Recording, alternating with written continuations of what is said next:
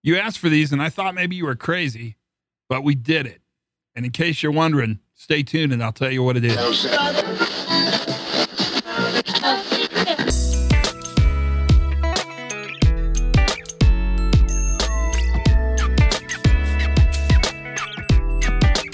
Hi, everybody. Todd Conklin, Pre Accident Investigation.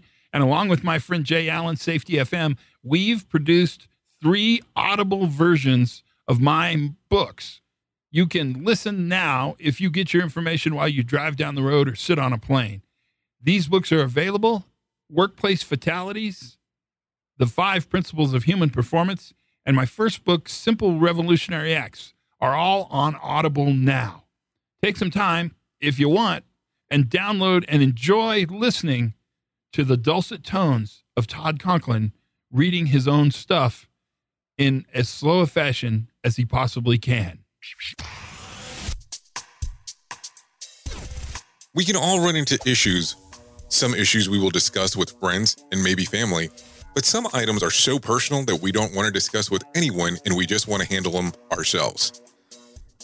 What issues am I talking about? I am talking about issues with credit.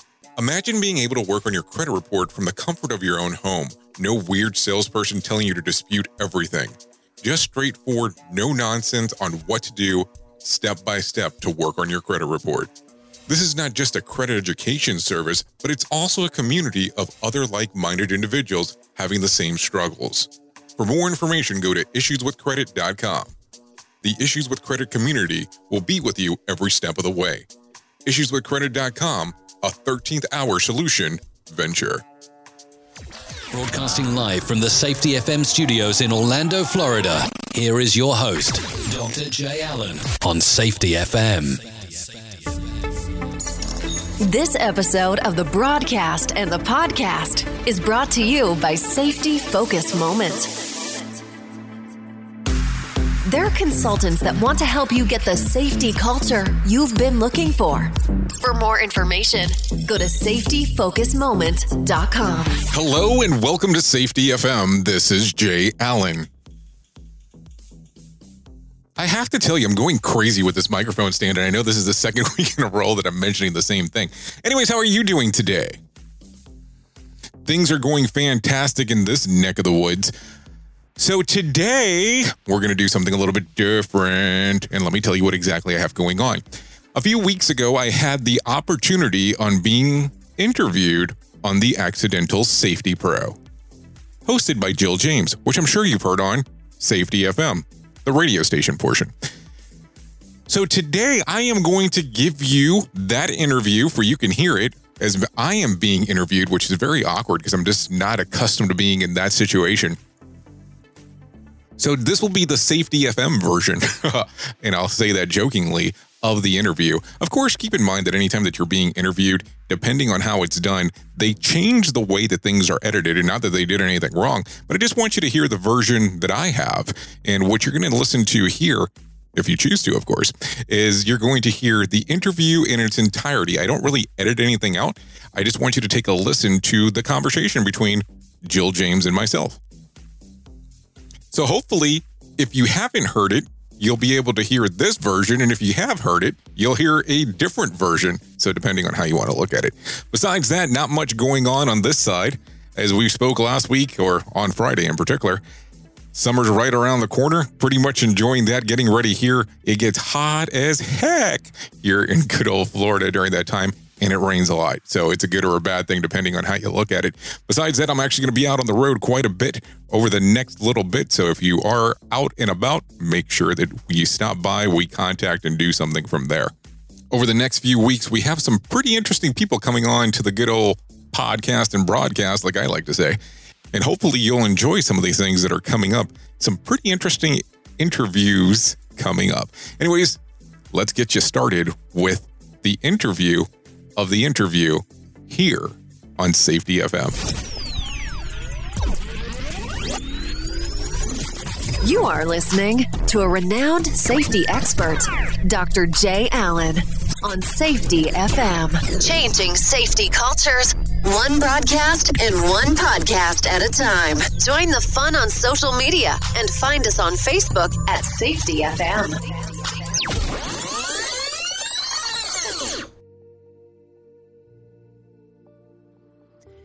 This is the Accidental Safety Pro brought to you by Vivid Learning Systems and the Health and Safety Institute, episode number 23.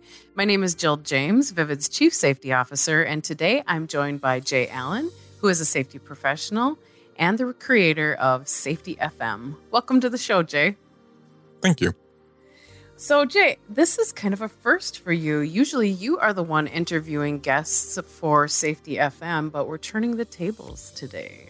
Are you ready? No, I think I'm about as ready as I can be. It's. It's a, definitely a different approach, but we'll see how this goes.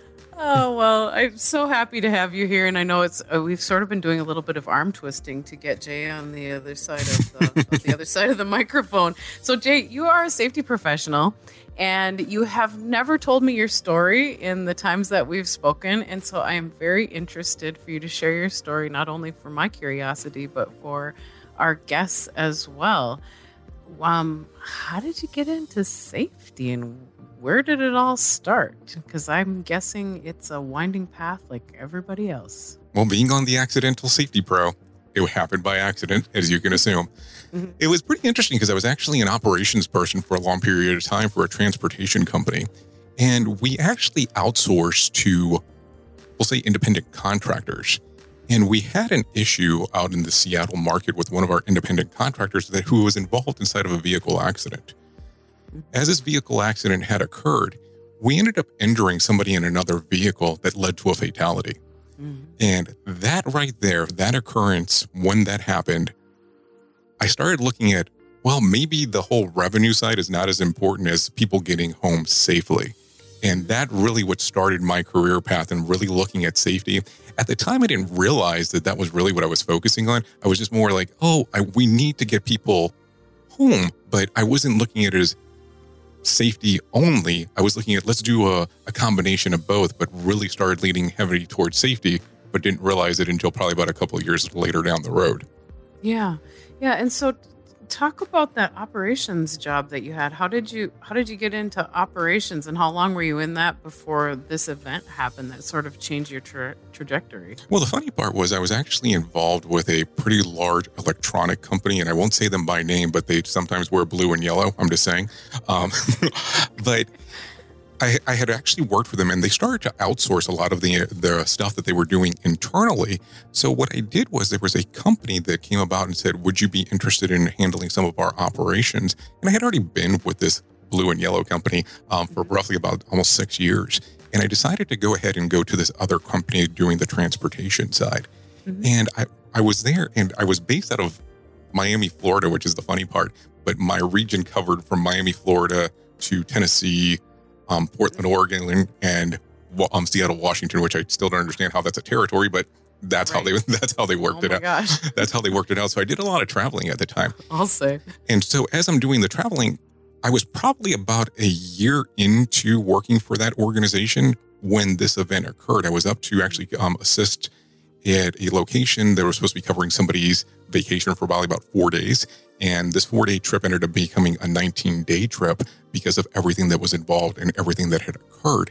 And mm-hmm. it was a catastrophe in regards of, of course, anytime that you have any kind of involvement where somebody's dead, you know, it's crucial and it changes the organization.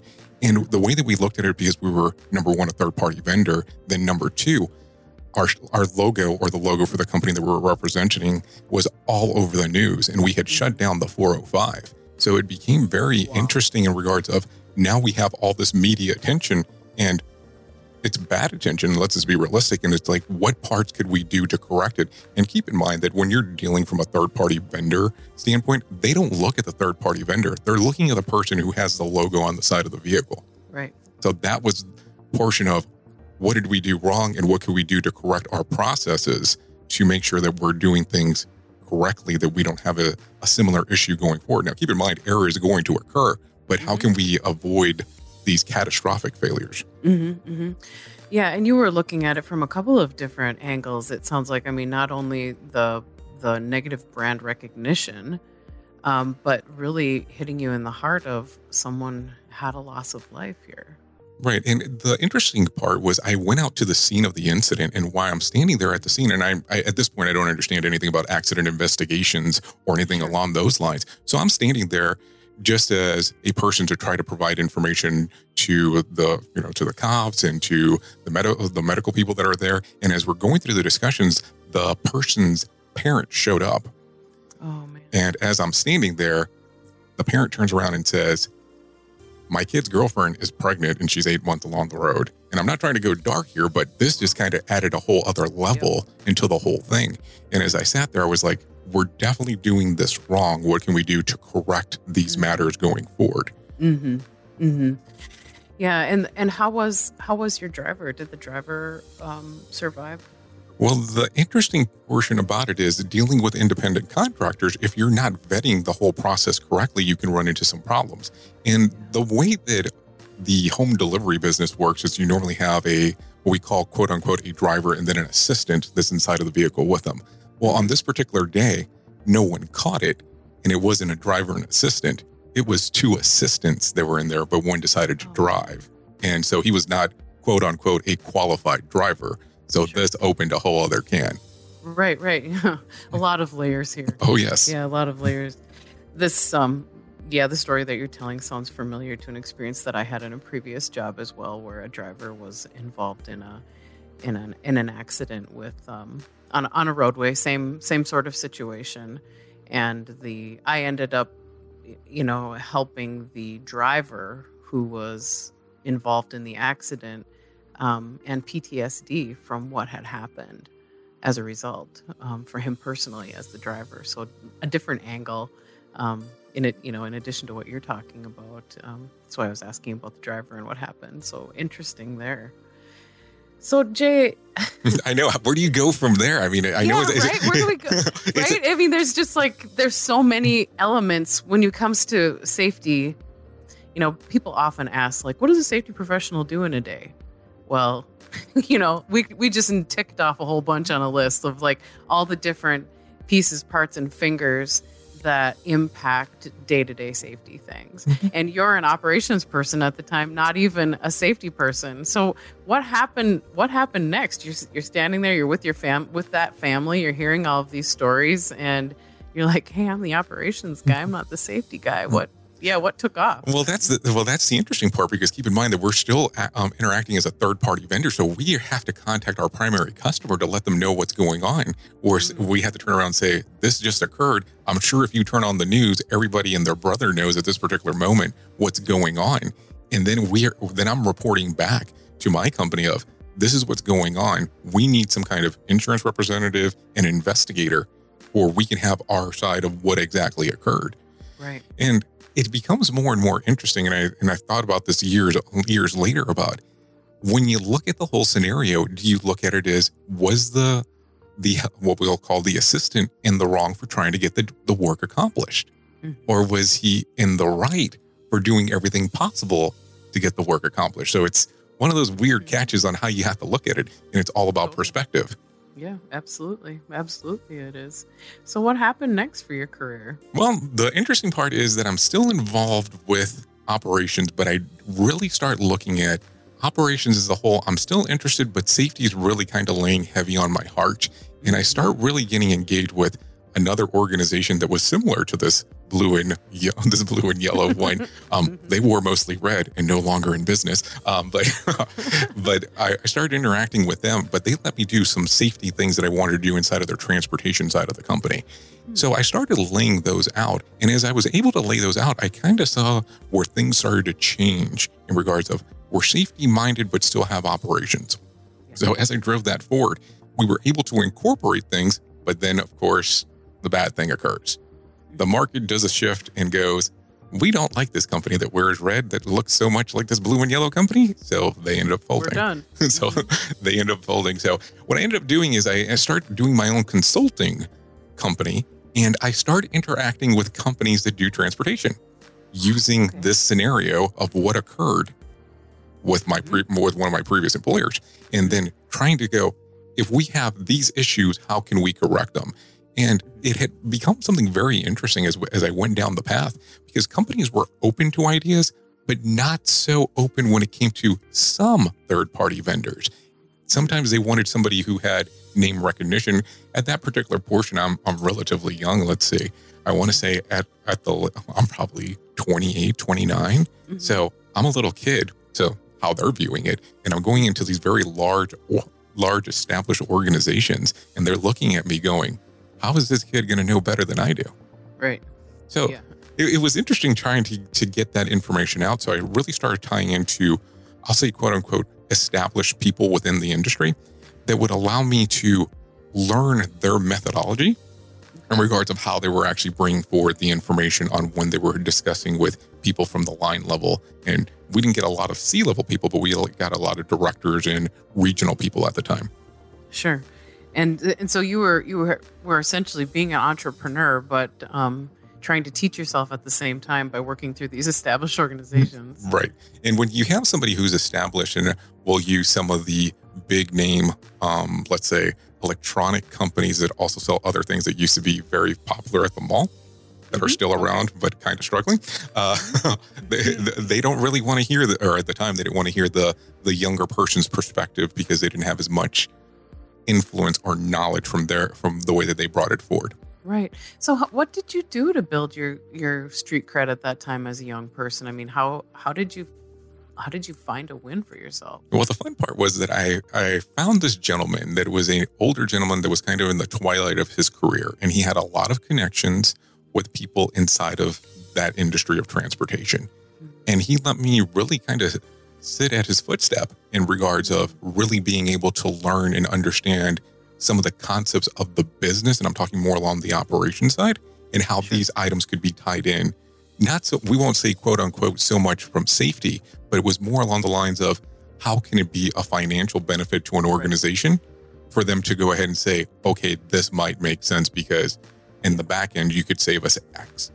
Yeah, and you were you were leaning into your operations um, discipline then, and being able to like, how can I apply this? Right. And what I understood at the time is I had a degree in broadcasting, which has nothing to do with transportation and definitely had nothing to do with the retail market. But I knew that I could package things at the time from an audio content that I could understand that when I'm standing in front of someone, where I could actually change their mind. I, I normally refer to it at the time as theater of the mind in regards of how of how you're actually drawing the story. It's just kind of this thing about like the old days of radio, the golden age of radio. You didn't really have a TV show. You sat around your radio and you were listening to a story. And if mm-hmm. you could develop that story as you were telling it to people, they were very interested in what you had to say. So you were able to leverage your broadcasting uh, background to do that story, but except it was in front of a live studio audience every time, right? Right. And, and the, the first few times of actually doing something in front of people when you're used to sitting behind a microphone where you don't get to interact, let's say, quote unquote, with people in person, um, it becomes very intriguing on how that works because you see the the reaction on the face and how are they going to absorb the information and are you going down the right path when they make the face? So it's it was interesting at first. I, I kind of chuckled but looking back at it now and i'm like i should have taken more public speaking classes at the time but that was back then It's a totally different experience when you can see and feel the energy of your audience. absolutely And you have to change on, yeah, you, you have to adapt and change or you're sinking. so let's back up because our audience has just heard you say you have a broadcasting degree. And anyone who's listening to your voice right now who's been thinking, man, that guy has a voice for radio. Aha. well what i normally tell yes, what i tell people is i have a face for radio i don't have a voice for radio i have a face for radio so that's how that works now the funny part was i tell a lot of people i have the voice that sounds like this because my parents spent a lot of money to get me to have my voice developed in this particular pattern no Um, way. yeah Well, okay, let, let's stop there. How do how do parents develop their child's voice? I want to hear this. Well, they sent me to college and they let me change major five times without trying to kill me. So this is for sure how this voice ended up turning this way. That's awesome. and so you're you went to college, you got a broadcasting degree, and then you ended up in operations. How did that happen? Well, that's that's the fun part because at the time I was doing my degree to get my broadcasting degree, but I was going through school, but I was making enough money in the in the private sector where it didn't make sense to me just to go into broadcasting full time. So I did it did it from a part time aspect, and p- people would make me job offers, but I was like, eh. At the time I was so young, I was more hung up on the money than what I was for the experience, not thinking, hey, the experience is what's going to guide me down the path. So I kept on return, I kept on turning down positions, and I would just go, okay, I've been working here as I was going through college, so I'll just stay doing the same thing, not realizing that I was not advancing the career that my parents helped pay for and what I wanted to do in the long run. Mm-hmm. That's pretty cool. But you know, it sounds like very inventive, Jay, and how you how you pulled this career together, which I'm guessing is still an evolution to this day. You know, creating theater of the mind and winding safety into it. That's fantastic. So what happened? What happened next? Because I'm guessing, uh, you know, you said you you continued, you found this mentor. You were working still with um, electronics industry, but you know that's kind of waning as well, industry wise. So what? Where did your path lead next? Well, I'm still continuing down the path of doing transportation. The mentor has really has started to decide to pull back a little bit. He's getting to he's getting a little bit older and he doesn't want to do so much so many things where we're sharing information. He's more of, I want to be able to establish my company so far and well that I'm able to sell it, which I totally understand. So yeah. the so we don't mentor. He doesn't mentor me as much going forward, but he did it for years, so I can't say anything bad. It was a great experience the whole time. So I decided to go. I decided to say, hmm, maybe the consulting thing's not for me, and I decided to go directly back in to the aspect of just doing operations. So I go to another transportation company and I'm just doing operations from the standpoint of let's establish what we like ground level stuff. I'm going into this organization and I'm opening brand new locations where they're dropping me inside of these towns. I have, depending on where I was at, six to 12 weeks to have absolutely nothing. I start off with nothing. So I have to find a warehouse, find the independent contractors, and establish the place. And we have a deadline of X. So it's a fun job. But yeah, sounds yeah, my wife um, really loved that I was gone 90% of the time. Um, it was one of those things that I was like, either I'm going to be married to the road or I'm going to be by myself, one or the other, because uh, I didn't think she was going to stick around with how much time I was actually traveling. Mm-hmm.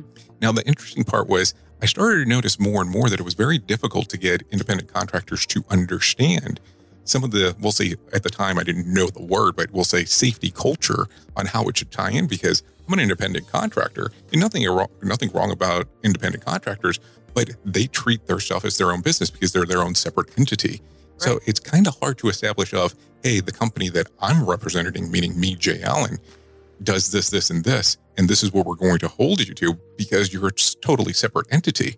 So it becomes very difficult to say, well, this is the minimum guidelines but you're an independent contractor and you're not an employee. So it's that very fine line of employee employer.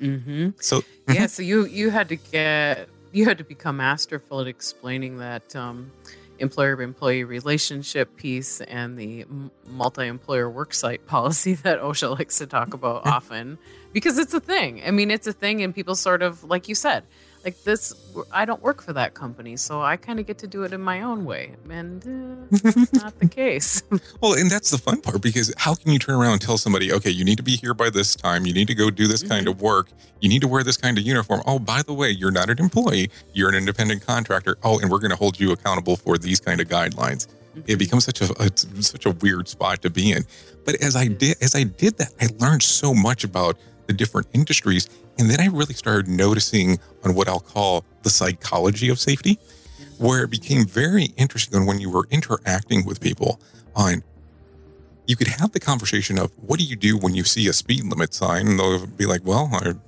go maybe five miles above the speed limit or 10 miles above the speed limit. And you turn around and go, what happens if you see a police officer around that sign? Well, I'll slow down. And so I started to look at it and I go, well, people want rules but they want rules that are enforced or enforceable. At least at the time, that's what I thought. And yeah. my mind has really changed since then. But I looked at it in, in regards of so the behavior is going to drive the way that people do things. And I say, this is what I want to do. I want to get more information about safety, but I don't want to be a safety engineer. Mm-hmm. And I turn around and I go, let's go ahead and go back to school. And I'm going to go ahead and go get my doctorate in psychology. And now the school, Mom, Dad. now the school didn't know. My, both of my parents were in the Marines, which is kind of funny, and I still chuckle about that years later. And it's a, it was a great thing, but they were done with my college adventures. They were pretty much told me that I was on my own going forward. Mm-hmm. Now, the interesting part was that the university that I went to had an option of you getting a psychology degree um, you get a master's or you get a doctorate, but you didn't have to get both, which I was like, this is weird. And it normally is not the pattern, but I'm just going to go straight for the doctorate and, and use that instead. Now, not realizing at the time the amount of work that you're going to have to put into mm-hmm. it, which was always the fun part, but the amount of research that went into it. And Yeah. and I didn't look at it that from the master standpoint, that if you had the masters, that you know people looked at you and said, okay, you're a practitioner and you understand academics. Yeah. And when you start getting into the doctorate level, it's more along the lines of you're an academic and you probably don't understand practical as much as somebody who with their masters. And I always go, isn't that funny? I essentially paid all kinds of money to become quote unquote a scientist. you i have to i'm i've got to uh, talk about the fact that you had on your show uh, safety fm dr todd Loushine who uh, phd as well and he loves to do talk about research and so the two of you together must have really geeked out on that episode and todd's a dear friend of mine in safety but um, this is sounding this is sounding familiar to me No, I have to tell you, yes, it was a great, it was a great episode. The funny part was at the time I wasn't doing what we'll say quote unquote the lifestyle where right now if you come on to Safety FM, we'll record the moment we'll record it for the podcast piece, but we're airing it live on the internet stream. But Yeah. So at the time that he came on, we weren't doing that yet. So we spent a good 30 minutes before the interview speaking about very interesting stuff. But I never told him that I was recording, and I felt that it would be wrong on my behalf if I turned around and said, "Okay, well, I recorded that, but I'm going to go ahead and air it." Um, but we didn't know that at the time, so. Mm-hmm. But it was a very interesting conversation. If I ever release the director's cut on some of the podcasts that I've done in the past, it might be an interesting conversation for some. Oh, Um, but we'd probably we would probably still have to edit out some of the companies for sure. I bet he would love to have that. What makes both of you unique in that regard, um, with your with your PhDs in different different disciplines, of course, is that you both have these practical, like you're talking about, these practical pieces of your background to be able to apply to this really academic um, education that you that you ended up, you know, taking your career to the next step.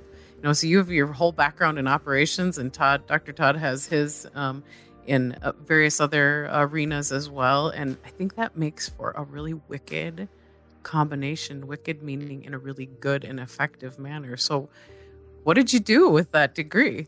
Well, th- that's been the fun part. So I decided that operations I still like, but I'm not in love with.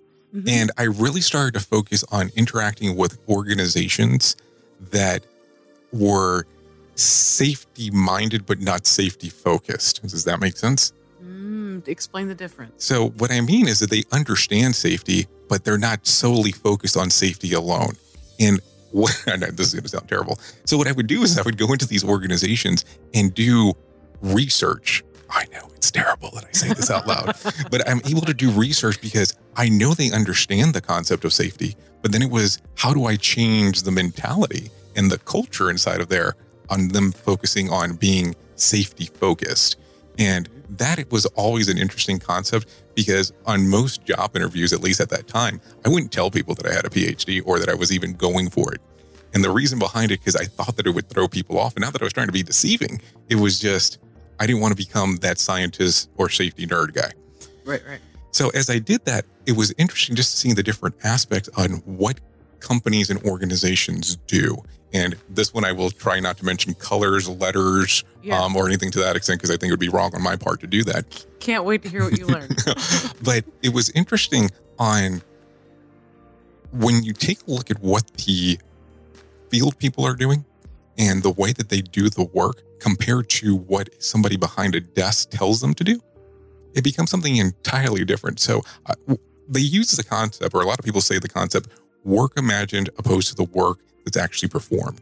Mhm. And the work imagined is great because somebody's sitting inside inside of an office behind a desk saying this is how we should do it. But the work being performed is entirely different out there in the field.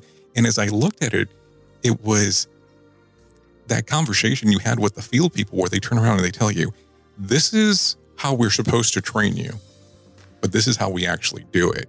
Mhm. And it was entirely different. And I was like, how do we change that mentality from a C level to understand what we're teaching people is not what's being done in the field? And that's Right. where a lot of the excitement occurred inside of quite a few organizations. Right. And, you know, and I guess I've found that neither one is necessarily right nor wrong. And can and both can learn from one another. Absolutely. Uh, however, I have to lean toward the way that it's being performed. If you um, adapt the safety to the way people are doing things, you're gonna have a greater success. Is that what your is that what your research found? Right, and that's exactly it. Now, I'll tell you, I I was in love with behavior based safety, and there's nothing wrong with behavior based safety. It's something where if you're you ha- if you need a starting point, that's a great starting point. Mhm. But I the more I looked into it, the more I felt that it was you have a better worker, you'll have a safer environment.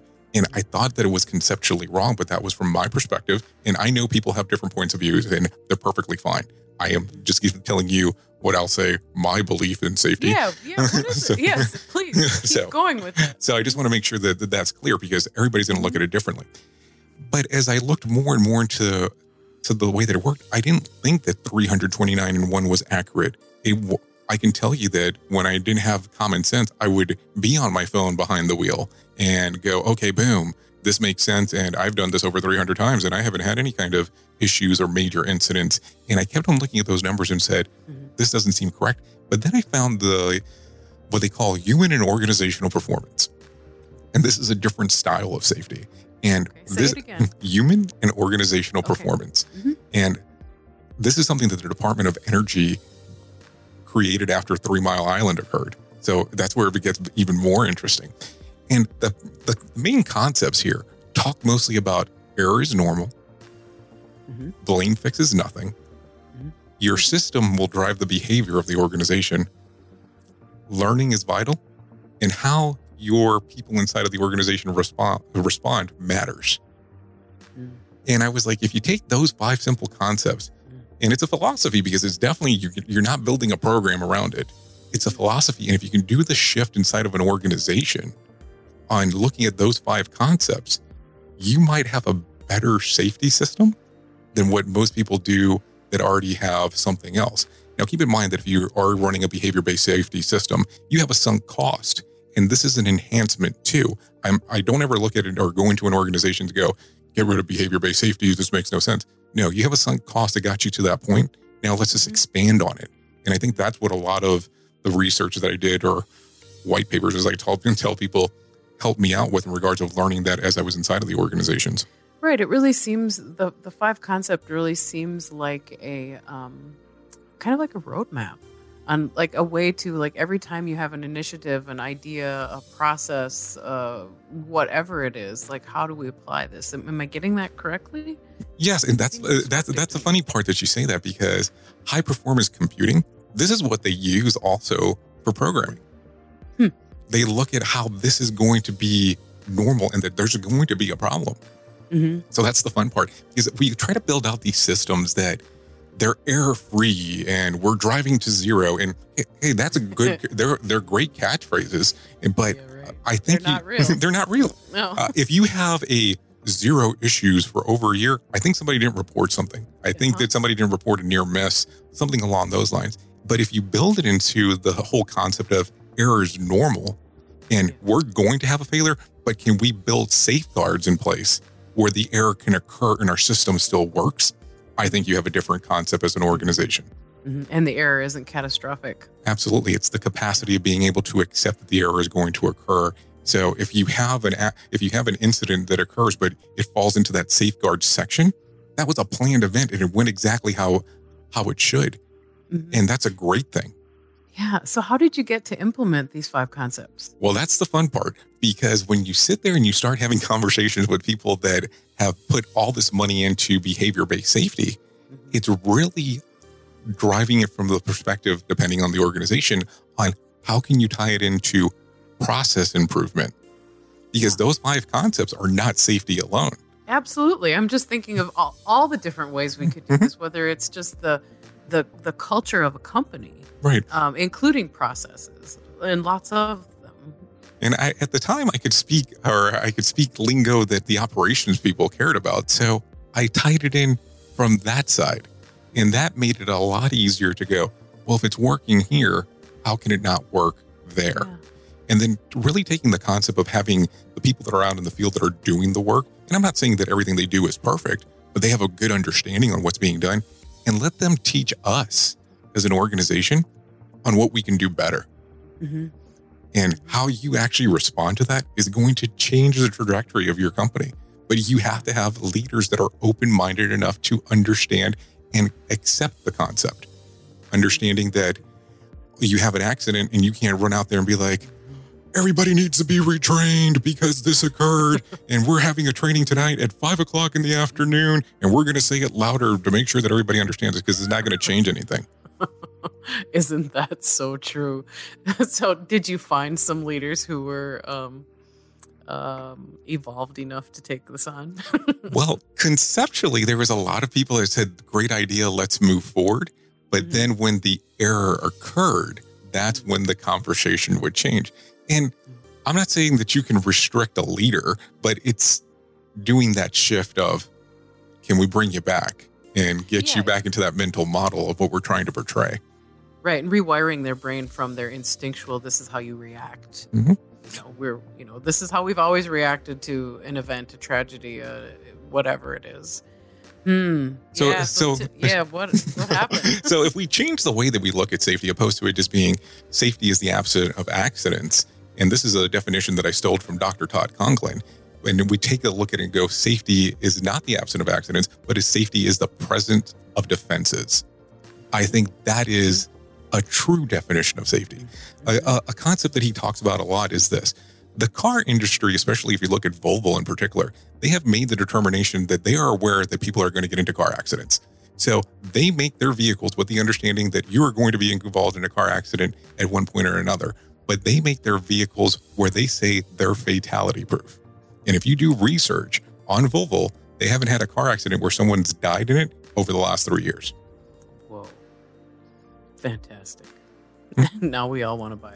I know. I tell- I tell my wife all the time, um, you need to get a Volvo. That's that's where we need to go. Uh-huh. I'm looking at making a car purchase in the next year, so maybe maybe thank you for that anecdote. And this was not a sponsorship by Volvo, just in case. right. right. But I do have an affiliate link on my website. No, I'm kidding. I'm kidding. Excellent. Uh, so tell can do you have a successful story to share on on a on a leader who bought into this? Well, the thing is that uh, the what the leaders have noticed, you know, and I, I want to tell you the name of the company just for you to understand, but I can't. That's the Yeah, problem. that's fine. but this this organization is very, very, very well known, and if oh, I can even tell you the industry because you'll figure it out so well, Sure. so so quick. But they took the concepts and took them back into the organization, and I'm going to tell you, it's not going to change anything overnight. So I just want to be Right. as realistic as possible because Right. it's not a magic bullet. It's not going to change anything. But they took the concepts and they went back to their board and they said, this is what we're going to implement going forward. And the gentleman was from a foreign country and he was he's he is the CEO of the company and he goes, This is what we're going to establish. We're going to take a risk on this to see if it could change the trajectory. And being as they had already seen the changes inside of the operation side, they decided we're going to do it in safety. The safety program, yes, it has problems, just like any other safety program, because keep in mind, it's a philosophy. So it's changing the people that are out in the field from understanding, yes, this is what we did in the past, but this is what we're moving from. And we're trying to build around, quote unquote, that we know that there's going to be a problem. And that whole thing of having them self report was the biggest issue we ran into at the very beginning mm-hmm. because it was, well, what's going to happen during my review? If you're telling me that right now it's okay for me to self report, are you going to remember this when my review comes up in three weeks, four weeks, five months? How is that going to affect? And it was really having the organizational leader turn around and say, no, we're going to take a look at it. And what happens, happens. And we're going to learn from it. And keep in mind, near miss reporting, error reporting, they're going to go up quite a bit if you go down this concept because you want to have that open and honest conversation. hmm hmm And ho- and hopefully you're going to continue seeing severity going down and down and down. Right. But you have to understand that at the very beginning, if It's you're gonna spike. it's going to spike because you're going to realize right now this drive to zero that you might have been practicing or working on, Mhm. this is where everything's going to come out of the woodwork and people are going to test it at first. They're going to say, here's one and let's see how you're going to react. And. Here, maybe here's two. And they want to see your reaction. And the moment that if you have a leader lose it, they're going to turn around and go, okay, hold everything back because Yeah. boom. And then the problem was that when we started to do the change inside of the organization, the majority of the leaders that were there were still being bonused off of how many incidents they had or did not have. Mm-hmm. So it was very difficult at the very beginning. change a lot of things. mm-hmm. It was very difficult at the very beginning because it was like, well, we want you to report, but you're going to affect me financially slash personally because this is going to, you know, my take home money for my bonus that I might get quarterly, yearly, monthly is going to is going to to suffer until we have this built into the system. Because this was a conversation this was a conversation with inside of the organization where the CEO was fine with having the conversation and he ran with me and said, We're gonna move forward with it. And it was mm-hmm. so weird because it was like I didn't expect you to have that kind of response. I thought it was going to be the ramp up, the build up. Because normally, when you're trying to change any kind of culture to this extent, you need to bring in what I call, quote unquote, a big name person or somebody from the outside that might be saying exactly what your safety person's saying, but they need to hear from somebody else. Yes, I call. I I often tell people you can't be a prophet in your own land. So you Very have true. To bring it. You have to bring in that prophet, even though you're saying the same dang thing. Mm-hmm. yeah. Oh wow. So did did they end up changing the way they incentivize the leadership, uh, or yeah, how did that how did that work? Well, they, so that they weren't incongruent. Well, they essentially ended up changing how that actually w- was handled, and they went more from I won't say a performance base in regards of how they were doing in safety. It was more along the lines of they started doing it very shortly, and there was a slight failure there where they started saying, okay, let's do it based off of the amount of near misses that you returned. And then they called something else leadership walks, which essentially are audits and the amount of audits that you turned in. And then that became a weird thing too, because you would see the lows and then the and then the peaks and the valleys mm-hmm. and the spikes because they knew that at a certain time it needed to be turned in. So it was we'll say it was a learning scenario over two to three years before. I won't say that it was perfect because no system's perfect or no philosophy is perfect, but that where they got it where they understood and it was that aha moment of now we feel like we're going into the correct trajectory of what we should be doing. Mm-hmm, mm-hmm. And so, is it uh, what what ended up happening, or is it still in process? What sort of um, um, rewards were found? Well, the, way that I look at it is that this is going to always be an ongoing journey. I don't think that you ever get to a to a portion where you're you're the safest company on the planet. Now, somebody might be able to deem you with that title, but it's something that you're always going to learn. But but it's it's the even the way that the interviews are conducted now is so different because you go into this organization and they talk a little bit about human and organizational performance during the interview. Now, you don't understand that that's what's going on during the interview, but it's one of those things where they're making sure that you understand basic foundations before I bring in it, it, it was just great to see overall. Mm-hmm. Well, congratulations on that. That sounds like a fantastic success story. And if if our guests who are listening, if they've not heard of human organizational performance, including these five concepts you were talking about, what resources might you direct them to if they if they want to dig into this a little more? Well, they want to dig into it a little bit more, depending on how little and how much. Of course, the Department of Energy has Volume One and Volume Two that's available, and that's for a free download from their website. And then there's mm-hmm. there's other organizations that are out there. You can go to safetydifferently.com, not owned by me, by the way. Just wanted to make mm-hmm. reference to that. Mm-hmm. And then um, Dr. Todd Conklin, who I did reference a little bit earlier, he has some pretty interesting books out there um, titled One's titled The Pre Accident Investigation. And then there is another book called The, Five Principles of Human Performance. And they're, they're interesting books. At least you'll start getting and understanding the concepts of how this actually ties in. Mm, thank you for that. Thank you for that. I'm sure our guests are going to be looking into those resources.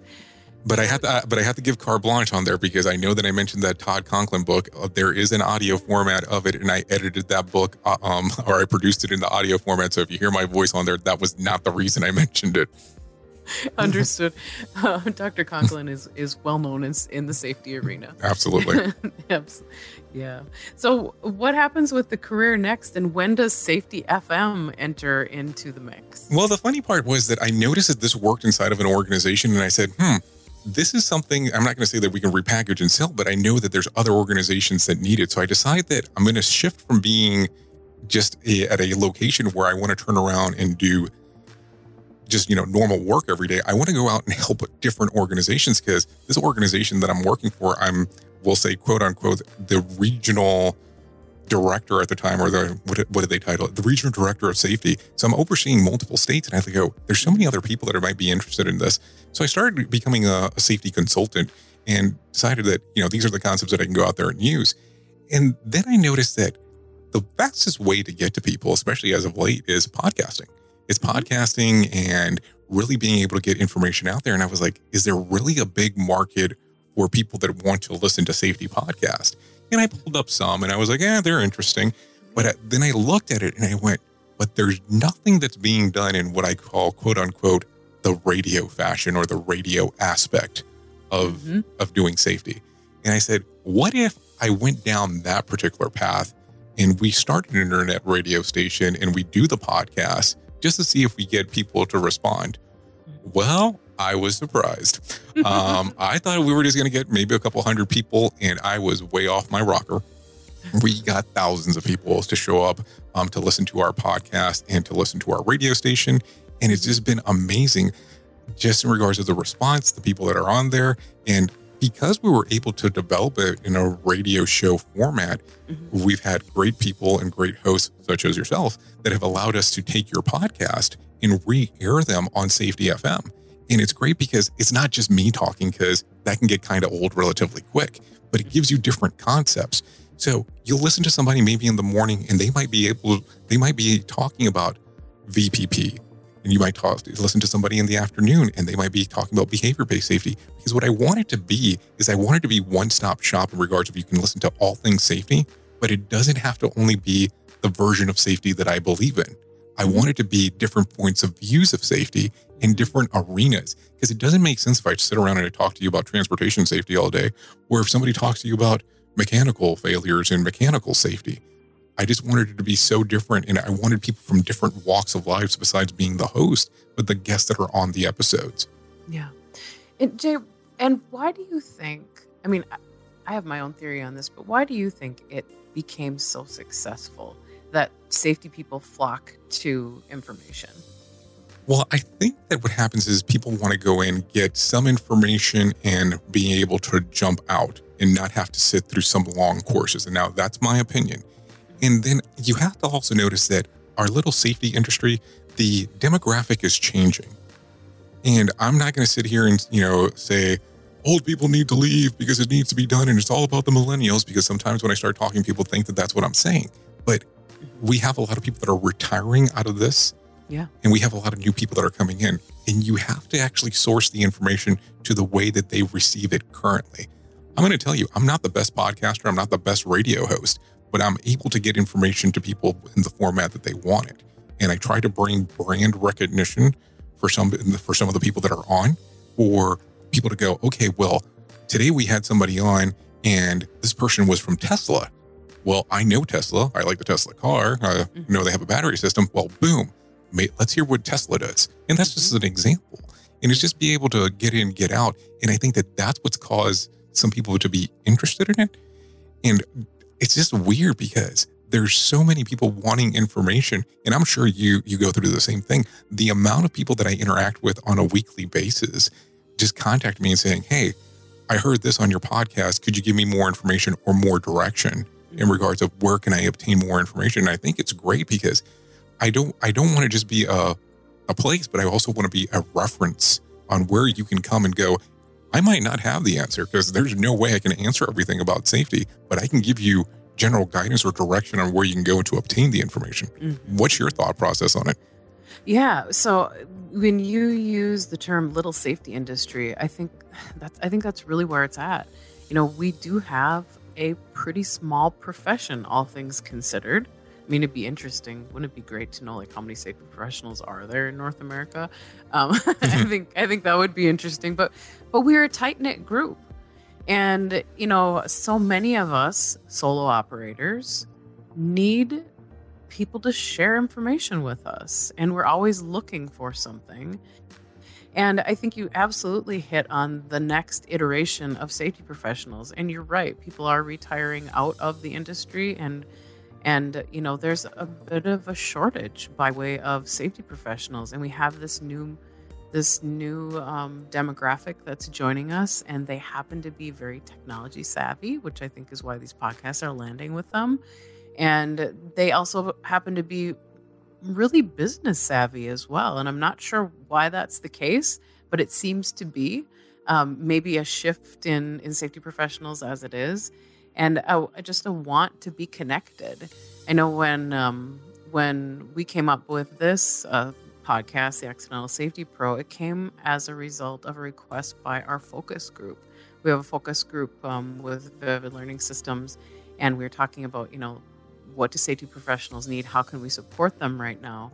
And the resounding, um, the resounding request was, we just need to be connected to one another because we're, you know, sort of islands often, and we go to the conferences. Some people get to go to conferences, and when you do, you know you're kind of mired in the business of the conference and learning what you can learn but you don't get to connect with other safety practitioners to find out how do they actually do this work and um, and others just don't have the ability to go to conferences because of cost or it's becoming you know possibly outmoded in some industries and so the request was let's start a podcast so that we can share information with one another and, you know, dip into it, like you say, on your own time, in your own way, and meet you where you are um, on topics that interest you in in your work. And so that's my take on it. And maybe that's similar to sounds like it's similar to yours. Well, I think it's funny that you mentioned it that way because I also remember your one of your first episodes when you were talking about the focus group and you turned around and you said that you decided to do a podcast and you had to tell people inside of your group of what is a podcast. Well, actually, they had to tell me. oh, okay. They had to tell me. Oops, sorry. Said, right. The focus group said podcast, and I'm like, uh, what is that? I know what a webcast is, but I don't know what a podcast is. And you know, my um, my my marketing department was you know very instructive. Jill, this is what a podcast is. Why aren't you listening to them? And and so you know, I'm like giant podcast fan now. I love podcasts. I mm-hmm. probably li- I know that I listen to some every day. Um, just it's just part of my normal routine of educating myself. Um, not all safety podcasts, um, but I can't well. believe it. I know, right? so Jay, the burning question then is: Do you listen to other podcasts that aren't safety related? yes, I do. I listen to quite a few podcasts, um, and I listen to a little bit of everything. Uh, I'll tell you, probably some of the stuff that I listen to is things that I find interesting, and people are going to be like, "You listen to what?" I mean, I'll listen to anything related to. Here we go. Yeah, um, sure. male uh, male soap opera uh, version of what we call wrestling. Uh, so I'll listen to some of those because those things I find so intriguing, especially if I can find something that's talking about an older wrestling scenario where all these backstories, and I don't know why I find it interesting. There's uh-huh. there's also one that's called the minim the minimalist, and that one just really talks about minimalizing everything inside of your life. Um, there's some there's some that I listen to that are very popular, but they're not quote unquote kid friendly. Uh, but I do like those too. Now, I have to ask you a strange question. I'm going to kind of go back on the subject a little bit. Yeah. When you decided to, or when they they brought to you, better saying, the whole scenario of doing the podcast, why did you agree to do the podcast if you weren't number one familiar with it? And how did you feel about doing a podcast starting off? Because if you're not familiar with it, all of a sudden now you're going to be the face or the voice, better saying in this case, yeah, easy answer. And you just turned back into the interviewer. Sorry about um, that. no, that's fine. this is excellent. Is uh, well, it's because I love to collect stories. I love to collect stories. I love to tell stories. And when we when we were talking about you know how could we make this happen, um, my marketing director said, Jill, what are you going to make the focus of this podcast? Like you have to have kind of like a theme around it. And I said, well, I, I guess it's what the leading question when I meet a safety professional, a fellow safety professional, the first question I always ask them is, How'd you get into it? Because I'm genuinely interested in the story, in the path that led to the career. And, you know, it's it's always a winding road, as we've established. No two people have the same sort of trajectory to get into it. And it often has something to do with something that happened and stirred something deep within them at a heart level um, that is also the reason why they stay at it you know i mean just like you've told today you know you had this you had this event happen that you became part of with this with this motor vehicle accident and it really stirred something in you that kind of changed the way you operate. And I bet you still think about that and kind of lean into that. And it's maybe still what drives you to do what you do. I would I would definitely say sure I do because it's it's that story. And of course as you know the the more you're involved with this the the worst things you see is really how it works out.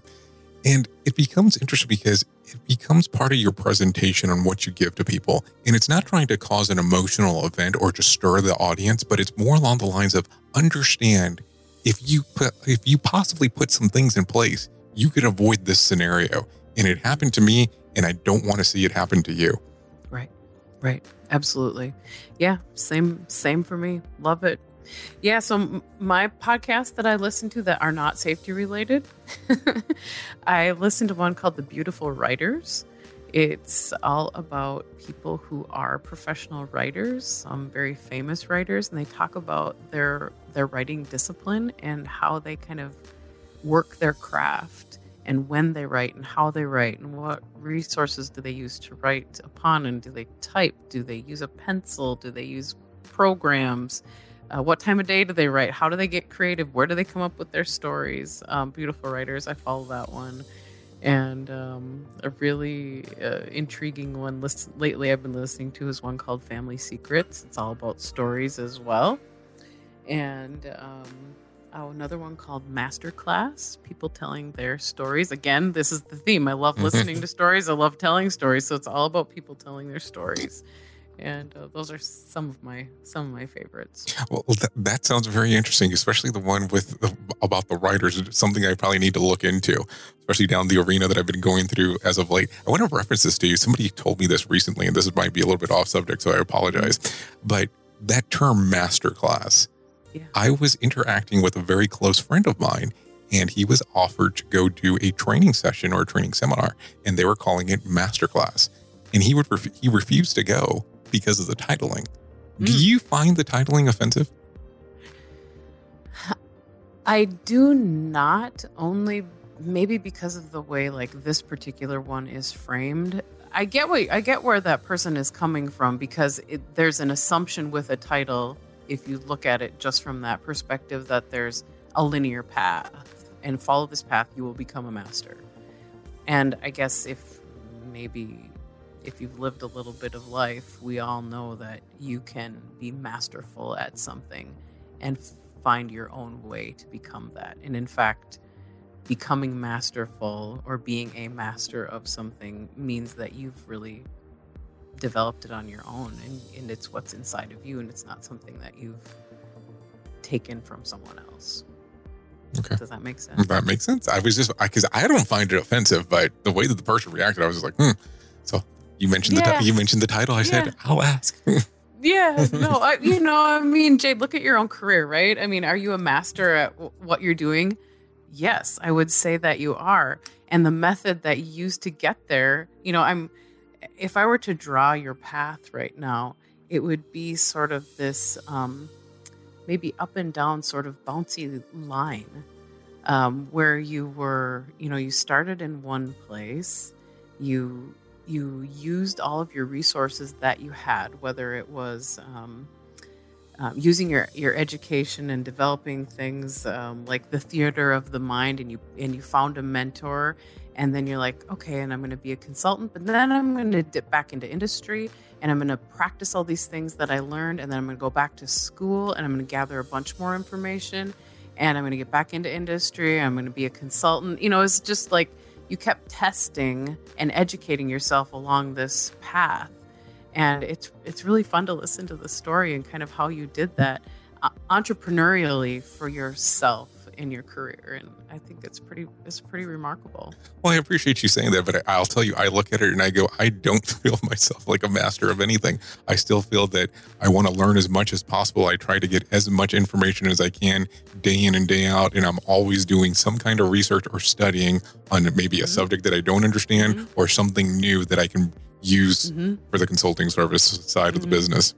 right same same absolutely i think um um my partner in life has hung this sign in my in my uh in my house one one day and he, he's you know he said uh, my name is you know it was for me. He wrote it for me. He's like i'm jill james and i'm he wrote in my age at the time and it says and i'm just getting started.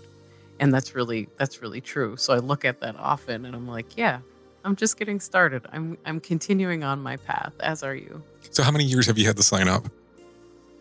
Um, you didn't give age. I'm just asking a I- question. no, I- no, I'm right. I'm trying to think because I've scratched out the age and I keep rewriting it, and I think I think four times I've rewritten my age on that note. so that happened a couple of years ago. Very nice. Yeah, yeah, right. Anyway, um, so Jay, speaking of what's next, yeah, what iteration of life are you on now? What's next? What's next for you? Well, right now I've been putting a lot of focus on the Safety FM network piece in regards to really trying to get in new hosts onto the onto the network. That way we can have different aspects on there. And what I've really been able to do as of late, which I think is kind of interesting, is we're able to go to some of these conferences and we're able to do keynotes and actually have them broadcast on Safety FM. So Mhm. that's been pretty fun. Um, being able to go out on the road and being able to interact with people and do those keynotes. I don't do the keynotes. I'm saying other people doing the keynotes, and we just air them. Uh, and then and then some of the uh, the other aspects of the people that I get to meet. So I've been doing a lot of that, and then of course the the standard consulting business uh, as it goes. But it's just interesting seeing the interaction with people and how they're interested in something that originally when it started, I started off in a little room inside of my house, and now it's become this monster that I I, I I'm, I'm more affiliated now to being part of Safety FM than my own name. So I just kind of find it find it kind of interesting. Well, that's that's pretty cool. Good for you. Congratulations on that. Oh, what a what you. an interesting and great career path that continues. And I'm going to have to tune in and listen to some of those keynotes. I'm fascinated by listening to um, people who deliver keynote addresses. I love to listen to how people craft messages. I'm just as interested in the message as I am in the way that people pull them together. Right. And the interesting part is, of course, getting that message in front of however many people are, at X conference and really being able to relate probably to a good 90, 95% of people that are in the audience, because those are how those things are driven. And without doing it, without showing any kind of nerves and making it sound authentic every single time you do it. Because I've been to some conferences where the keynote is, you know, my, I might have been at one and the person was the keynote there, then went to another one. They had, they were the keynote somewhere else. And it's the same story, but they make it sound like an authentic, original story every time that they present it, like it was the first time they ever said it. hmm Yeah, that's a gift. That's a gift, and it takes absolute practice. And uh, yeah, it's just fun. It's fun to do that. I've had the opportunity to deliver a number of keynotes um, in my career, and it's it's so fun. It's so humbling, and you're right. The amount of energy that you have to bring to to to bring it to the audience and understand that they have never heard this before, even though you've said the words over and over again. And, and what it kind of takes to, to do that is, um, yeah, it's, it's, it's hard, it's work, but it also is so rewarding and so fun at the same time. I almost look at it like a comedian out on the road where they're actually going out practicing their craft before they have a major recording that's actually being done. That's the kind of probably about the best way that I could use as an example, at least in my head, in Uh-huh. regards of doing it. And as of late, I've been doing more and more speeches, and I notice that there's an art to the whole thing. And believe me, there's some people that are excellent at it. I won't say that I struggle at it, but it's just one of those things where I'm doing it and I'm just like, this is so different than sitting behind a microphone. yeah, it, it absolutely is an art. And maybe, Jay, maybe we're going to have to do a whole podcast just on the art of presenting, right? well, I, I have a I have a, a really good source that you know I recently put you in contact with. Um, that you know she that's what she does. She actually outsources people in regards of doing Mm-hmm. doing the actual speeches and, and that kind of stuff. Mhm. And she's a very interesting person because she deals with so many different what I call quote unquote personalities. Yeah, right. And and curating that. Yeah. Well, Jay, before we end our time today, I want to make sure since we've mentioned Safety FM a number of times, uh, tell our audience um, how to how to find how to find the station and the podcast. Well, we have different ways on how you can actually get to us. You can actually come to safetyfm.com. If you want to stream us live, you can go to safetyfm.live. We're also available on the inside of the Apple Store under Safety FM, which will get you directly into our app, and inside of the Google Play Store. And we're kind of a little bit of everywhere. If you're not sure on where to find us, like I said, safetyfm.com, or you can always come to our Facebook page, and we are listed right there in Facebook, and you can stream us live right there inside of the Facebook player. Fabulous. Thank you, Jay. It's it's just so important that we continue to to help our industry and keep us all together, our little safety industry, as you put it, um, so that we can all learn from one another. And I really appreciate the resource that you're providing. And I so appreciate you sharing your story today, finally. I loved hearing it. Well, Jill, I appreciate you having having me on. And number one, I love what you're doing in regards of the aspect on your how you're doing it and the way that you make people feel when you're doing the interview. It's like having a conversation where they've known you for a while and the way that you bring it up and the whole simple matter of did you become a safety professional by accident? Just how you start that off, it just makes it's just that comfort level on how that interview is going to go going forward. Hmm, thank you. Thank you. I appreciate it. And thank you all so much for joining in and listening today. And thank you for the work that you all do to make sure your workers, including your temporary workers, make it home safe every day. Special thanks to Will Moss, our podcast producer. You can listen to all of our episodes at vividlearningsystems.com or subscribe in the podcast player of your choosing on YouTube or on your website or at vividlearningsystems.com. If you have a suggestion for a guest, including if it's yourself, please contact me at social at vividlearningsystems.com. Until next time, thanks for listening. The views and opinions expressed on this podcast are those of the host and its guest and do not necessarily reflect the official policy or position of the company. Examples of analysis discussed within this podcast are only examples. They should not be utilized in the real world as the only solution available, as they are based only on very limited and dated open source information. Assumptions made within this analysis are not reflective of the position of the company. No part of this podcast may be reproduced, stored in a retrieval system, or transmitted in any any form or by any means, mechanical, electronic, recording, or otherwise, without prior written permission of the creator of the podcast, Jay Allen. SafetyFM.com.